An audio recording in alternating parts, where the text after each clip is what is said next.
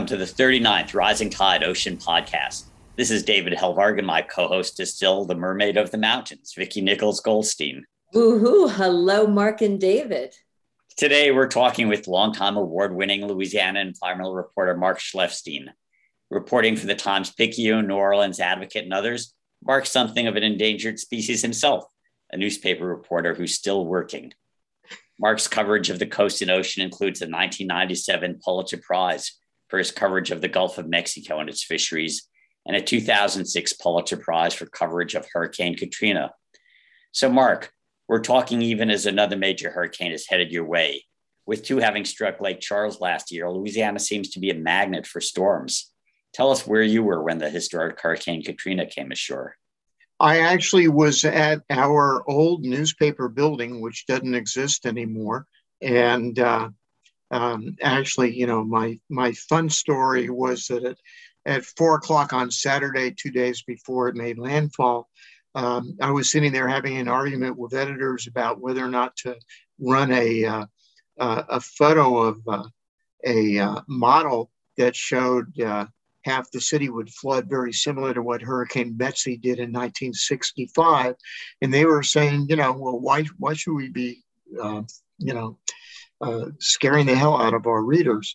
Um, and the phone rang, and I picked it up, and it was Max Mayfield, the, the then head of the National Hurricane Center.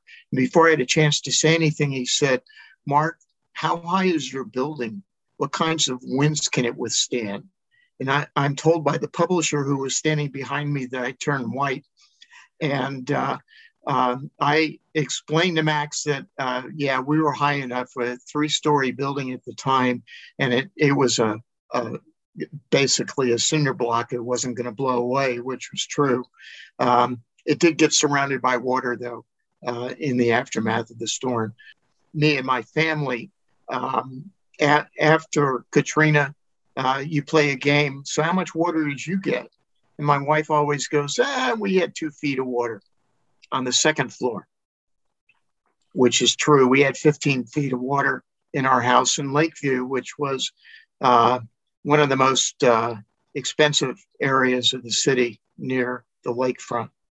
So you uh, obviously you got the warning out after you got that call. The the Times Picayune got the warning out.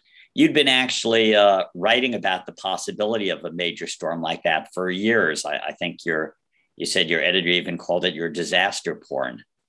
That's that's true. We uh, we we did a, a series in 2002 called "Washing Away" that explained how risk had increased uh, for the city, especially because of the levee system that was then too low. And uh, in in my presentation to editors to try to get them to start the, the project, uh, one, one of the editors, the city editor, stood up and said, well, you know, this is just more Schleifstein's disaster porn. And my response, um, prescient, was, well, you know, there's 100,000 uh, families in New Orleans who don't have cars, and there's no plan to get them out of the city. Um, and uh, they said, okay, that's you, you, you make your point. We'll, we'll we'll let you do it, but first we want you to explain how everybody rips off FEMA after storms by uh, stealing all the money. And uh, after we explained that that wasn't true, um, uh, it took us a, a month or two. We were working on the other part of it as well. We also explained that yes, the levees were too low, and uh, that uh, the big one was eventually going to come, and it was going to um, uh, lead to a major disaster. ironically, the levee uh, series that we did explained that the levees were too low. What they didn't explain, because we took the Corps at its word like everybody else did, was that large quantities of the levee system were improperly built. And that was the reason for the failures in New Orleans, in, in uh, large part. Um, uh, both flood walls uh, were uh, improperly built and fell over or were moved out of the way. And uh, earthen levees were overtopped and uh, uh, the clay cap on top of them was eroded away, and the interior was made out of improper materials, uh, either sand or organic materials, and just washed away.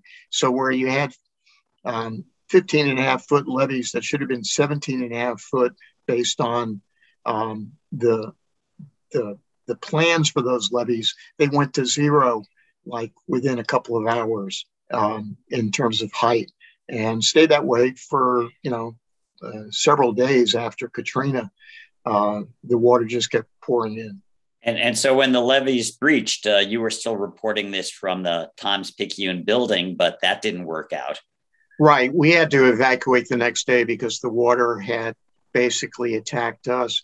Um, uh, it never got into the building, but it got pretty much up up the steps almost to to the the first floor level, which is probably five feet above sea level where we were. So how'd you get out? Uh, we got out in the back of uh, of delivery trucks, um, and some of us went to the West Bank, others went uh, farther inland, um, and uh, I ended up at um, uh, the Houma Courier uh, that night, where we put out the newspaper through their help online for the next three days. Um, the next day, I went to to Baton Rouge and we set up a shop at uh, uh, the Manship School of Journalism uh, on the Louisiana State University campus. And uh, uh, we worked out of there for about two weeks while we were setting up a, a temporary office elsewhere in Baton Rouge that we stayed in until October. You and thousands of other, other families lost your homes to the waters. Um, do you almost feel this this last this last fire season? I had two friends who lost their homes to wildfire here in California. You almost feel like you were one of the early people to be displaced by climate change. Well, you know, it's it's interesting at the at the time of Katrina, um, it it really wasn't clear that there were climate effects for Katrina. Uh, it was really only afterwards. Um, uh, in fact, when when I did when we did our book, I went down to uh, uh, the, the, Hurricane Research Division and listened to a uh, basically a debate between Chris Landsea, who is now the science officer for the National Hurricane Center, and um, I can't remember his name at um, uh, MIT, um, who, who are talking about, you know, gee, there really are uh, climate effects to these storms. And they finally came to a conclusion after that debate um, the next year, where they put out a joint article that pretty much is held um, till today, which is that um, hurricanes are getting more intense, uh, hurricanes are becoming wetter, and uh, but the number of hurricanes in any uh, basin really haven't changed much. And it's unclear whether or not there's a significant effect on the number of hurricanes that are occurring. That may change after we've seen what's happened in the last couple of years, uh, but there's still an indication that this is what we're seeing with the more uh, um, frequent hurricanes as a result of, uh, of a different long-term 40-year pattern of storms in the Atlantic um, than from climate change. But more importantly for for New Orleans, um, what what we have learned is that uh, sea level rise caused by climate change has become a, a much greater factor in the height of uh, hurricane storm surges. So while during Katrina it wasn't much of an effect, it wasn't you know maybe a couple of inches higher, which wasn't really much in terms of the total amount. Um, as we move forward, that's really going to be a problem uh, by the end of this century uh, in terms of uh, what sea level rise is going to be. You can add another four to five feet on the Gulf Coast uh, for what might be added to sea level rise, and that's your starting point for water on on on the edges of these levees that are protecting the city. So you're basically reducing the height of these levees by four or five feet by the sea level rise. Um, Mark, what is um what is your confidence level with the current levee system and the heights now? So you just explained the impact with climate change and yeah. what Katrina looked like. Tell us um tell us your thoughts on that one. I believe the same as the Army Corps of Engineers does. okay? And this takes a little bit to explain. The Corps looks at the levees as a risk reduction system. It's not a hurricane protection system. It reduces the chances of the structures inside the levees of being flooded. Okay. And that is true, but it's built to a standard, um, the so called 100 year standard or 1% standard set by the National Flood Insurance Program. And that standard is inadequate for the city of New Orleans because, you know, you look at Katrina, um, it was a 400 year storm for the way it hit the Mississippi Gulf Coast.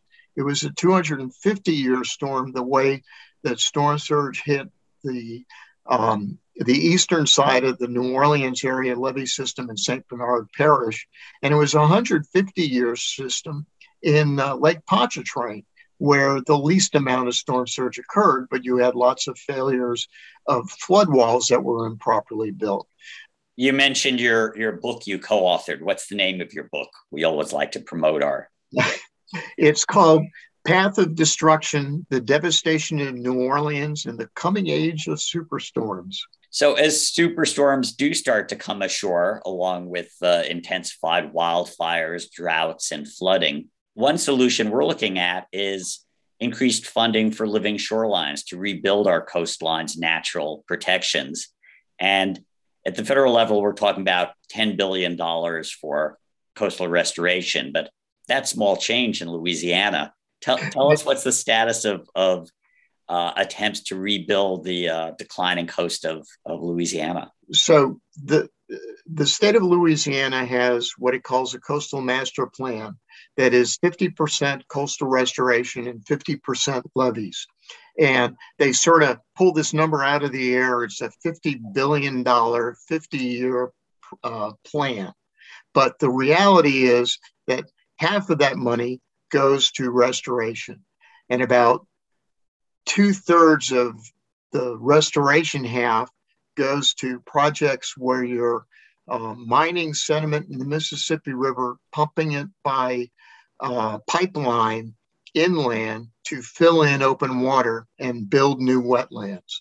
And then another smaller portion is uh, is supposed to be used for what are called uh, sediment diversions, where you're basically cutting a hole in the Mississippi River, putting a structure there, and um, allowing water during high river periods to move from the river back into the wetland areas the way it used to do before all of the river levees were built beginning in the 1880s um, and uh, were really significantly built after the 27 flood.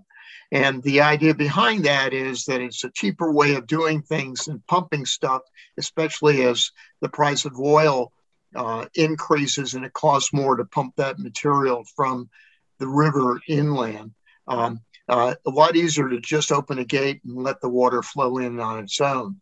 But there are problems with it that are being fought uh, tooth and nail by uh, commercial fishermen and recreational fishermen, and that is that it is going to significantly change the uh, present status of fisheries um, in those areas on the east and west side of the Mississippi River.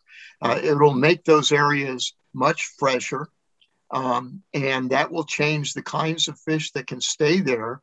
It will uh, disrupt existing commercial fisheries, including oysters, um, uh, shrimp and uh, and finfish, uh, largely anadromous species, um, uh, and uh, will reduce uh, the present number of fisher, you know, the present fisher groups catches of those kinds of fish and replace them if they're able to do it with freshwater fish like trout and, and bass, which they're not really interested in because they don't have a market for it. So that's that's part of the problem. The other the megafauna problem is uh, bottlenose dolphins. Um, the the the state and the Corps recognized that if if the diversions operate as planned, uh, it's basically going to going to dramatically reduce the number of bottlenose dolphins on the east side of the river and possibly on the west side of the river who have only lived in those areas for the last hundred years because they've become open water by the loss of wetlands. But it's a significant population. So those are, are problems that are being dealt with right now in, in an environmental impact statement process uh, that the state's going through with the Corps of Engineers. So let me ask you so there'll be greater salinity and maybe a, a bunch of displaced dolphins. Will it bring the land back? It'll be less salinity. And, and what will happen is that the sediment, um, the, the plan is to provide enough sediment to keep existing wetlands or a, a, a greater portion of existing wetlands above water than would be in 100 years if the projects were not there. There will still be less wetlands throughout South Louisiana, significantly less wetlands, about 2,000 square miles uh, in 100 years than there are today. But this would at least save some of them for fisheries and other reasons, and also is aimed at protecting them in in front of those levee systems that are protecting populated areas. The idea that our offshore energy production might shift from uh, oil in the Gulf of Mexico to uh, wind on the eastern seaboard. What is the transition off of, of fossil fuels look like in the Gulf of Mexico, which has some 4,000 plus yeah. rigs? So, as I'm sure you're aware, our um, our politicians are not interested in reducing uh, development of oil and gas in the Gulf of Mexico for a variety of different reasons. Uh, however, uh, our governor, uh, who happens to be a Democrat in a Republican state, um, is um, is addressing climate change and, as part of it, that offshore uh, development process in um, a rather significant way. Uh, he has a task force that has just published uh, a list of 100 bullets of different ways to reduce uh, climate emissions in the state completely across the board. And they're finally way too late is in uh, an interest in developing offshore wind um, through um, uh, uh, coalition that's going to include coastal states and uh, Bureau of Ocean Energy Management. So we'll we'll see what happens. It's it's way too late, and it's going to take a long time to really get off the ground. But what's happening on on the East Coast is is certainly going to help move things along. I mean, a good sign in terms of jobs is that it seems pretty easy to transition roughnecks and roustabouts into uh, uh, turbine technicians and linesmen on offshore we're already seeing that um, the Chouest Company, C H O U E S T, which is the largest offshore service uh, boat provider, has uh, several contracts to build uh, offshore windmill uh, supply boats uh, for uh, for Texas. Unfortunately, but I'm sure they'll move over here, and so that's that's a positive sign. Mark, I want to um, transition a little bit up the river, so to speak. So I live in Colorado, and watershed health is uh, a very important part of, I think, our nation's concern. And the largest watershed is in the center of the country where we have a lot of farming and all of that water drains down into the Mississippi and out into the Gulf of Mexico, as I'm sure you well know. Um, and we've seen different uh, sizes of the dead zones. Some years they're larger due to freshwater influx, or excuse me, sometimes they're smaller and the opposite. So, um, with your experience living in that area, can you tell us a little bit more about dead zones and how that impacts the ecology of the area, the fisheries, the marine mammals, the whole shebang? Basically the problem that we have is that nutrients that are carried by the river from the Midwest, from farms, uh, a, smaller portion from sewage treatment plants and other uses, and a little bit of natural causes. Uh, all comes downriver, goes through New Orleans on its way to the Gulf of Mexico, or through the, um, um, you know, 30% of it goes through the Atchafalaya River, uh, and all ends up on the Gulf Coast. Uh, and that uh, results in huge blooms of algae each spring and summer. The algae uh, grows, it dies, it sinks to the bottom, it decomposes and uses up all the oxygen. Uh, so you have between zero and two parts per uh, thousand um, parts per million uh, in the water, which is not enough to to um, um, allow organisms, benthos organisms that live in the bottom mud, uh, to survive. And fish, uh, they either have to get out or they also die.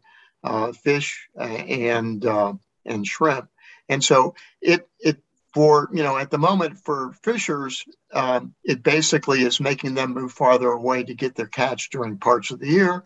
Um, uh, but it you know longer term, it's it's having a long term effect on on their uh, food sources along the Gulf Coast.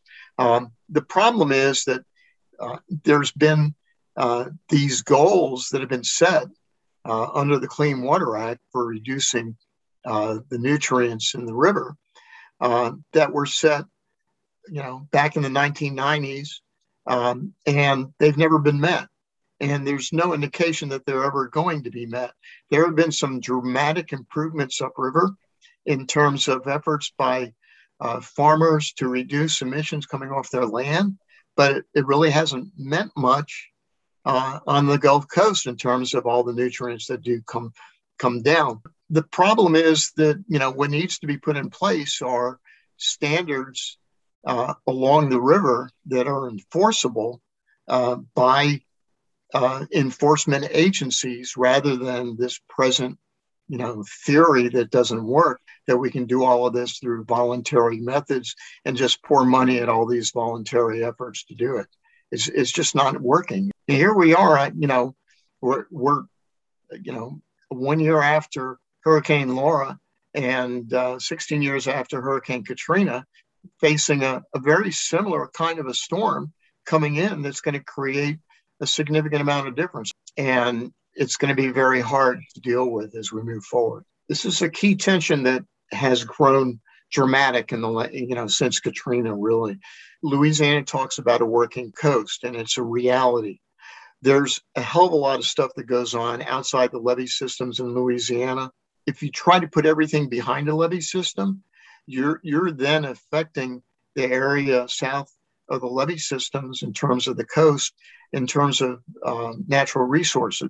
So you got to limit how much levees you're actually uh, going to build. But at the same time, you want to provide communities an opportunity to, to survive in some way, um, to provide the same resources. You know, I, I joke that um, in the New Orleans area, um, if you look back in 1718 when Bienville and Iberville created the city, um, they created it in its present location because it was the closest place uh, upriver on the Mississippi River to its mouth that was protected from the British, okay, because it was above English turn.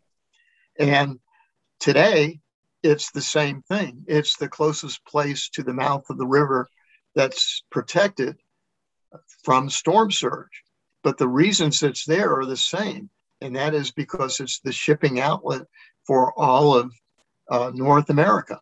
And you've got to have that uh, someplace. You know, some people could say, well, you can just move to Baton Rouge, but that's a that's a significant loss. You're you're talking about losing, you know, three hundred billion dollars worth of investment in the city of New Orleans. Who pays for that? Who pays to move all those people? Who wants all those people living in their communities? So you've got to deal with that. And the same thing occurs all along the coast in these smaller communities that are either inside or outside of levee systems, um, where they're they're facing the same thing. And so the flood insurance program has been attempting to deal with that. There was an attempt to deal with it, I don't know, five or six years ago that went way overboard and said, well, you just can't do it and we're not going to allow you to do it and Louisiana and some other coastal communities got together and stopped that and basically got us to where we are now, which is, you know, one year or six month uh, approvals of extending the flood insurance program while they try to figure out some longer term process, uh, all of which was occurring in the last four years. Uh, during an administration that didn't want to recognize what was happening with sea level rise. Um, So you've got a new administration that does want to do that, but also wants, I think, I've seen this, wants to deal with some of those real issues that these communities uh, deal with. What do you see as the future of Southern Louisiana? I mean, you've been covering this this challenge for a generation now. You know, the reality is that it's it's going to be very difficult to move forward. Um, the the the Corps and the state are right now discussing how to keep the existing New Orleans area levee elevated over the next 50 years. The Corps is given a, a cheap version of that, keep it at the 100 year level, and the state wants it to go to at least 200 years level, um, which is still not the 500 year level that it probably should be at. Um, and, and those those are the kinds of issues that are being addressed all across the coast. And a lot of the focus is also on eco equity. That's a whole, you know, a whole layer that goes on top of all of this, which is that those people who are are most at risk are least able to have the uh, economic and political wherewithal to get their needs dealt with. That happens in the city of New Orleans proper with funding for things, uh, even though it's a, a African American majority city run by African Americans, but it's much more so in other locations along the coast, up the Mississippi River towards Baton Rouge, and uh, climate change uh, affected um, areas where um, um uh, you've got you know, major petrochemical industry facilities operating with very little oversight uh, from the federal government going on. It's it's a real problem. I want to thank you for staying on top of this and for reporting for decades on these important issues dealing with humans, the environment, the ocean, climate, the whole shebang. Make a plug here, and that is, you know, um, my position and uh, two other positions that are covering environmental issues at uh, the Times Picayune, NOLA.com, uh, the New Orleans Advocate are, are grant funded at the moment. And our newspaper has a, a funding process. If people go to NOLA.com, they can make contributions with that money going to our reporting. NOLA.com, exactly.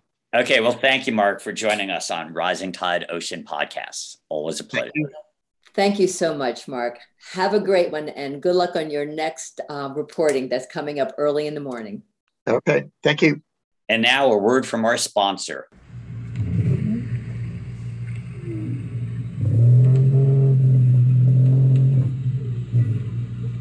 That's the sound of a North American right whale. With fewer than 400 left along the Atlantic coast, the right whale will soon be extinct if we don't act now. 80% of their deaths are caused by entanglement with fishing gear, including ropes from lobster and crab pots. That's why we need to begin deploying ropeless fishing gear technology that is both practical and affordable. With your support, we can protect the livelihoods of fishers and the lives of endangered right whales the Sierra Club Marine Team because 71% of the environment is salty. To learn more, go to Sierra Club Marine Team on Facebook. Rising Tide is a production of Blue Frontier with hosts David Helvarg and Vicki Nichols Goldstein, and with the support of Natasha Benjamin and Ellie Curlow. Rising Tide's editing services and additional technical support are provided by Studio Cape May of San Diego, California. The theme song is written and performed by Ethan Kenvarg. You can find Rising Tide, the Ocean podcast, at www.bluefront.org or download it anytime from Apple, Google, or Spotify. Off in the salty ocean, off where the waves roll free. The sparkling water rises, then crashes to the sea. Out amongst the breakers, you'll have no need to fear. It's true, it's the blue frontier. Tear, tear. Off in the salty ocean, off to the blue frontier. Sparky, come here, buddy. Sparky. There you are. Good boy, Sparky.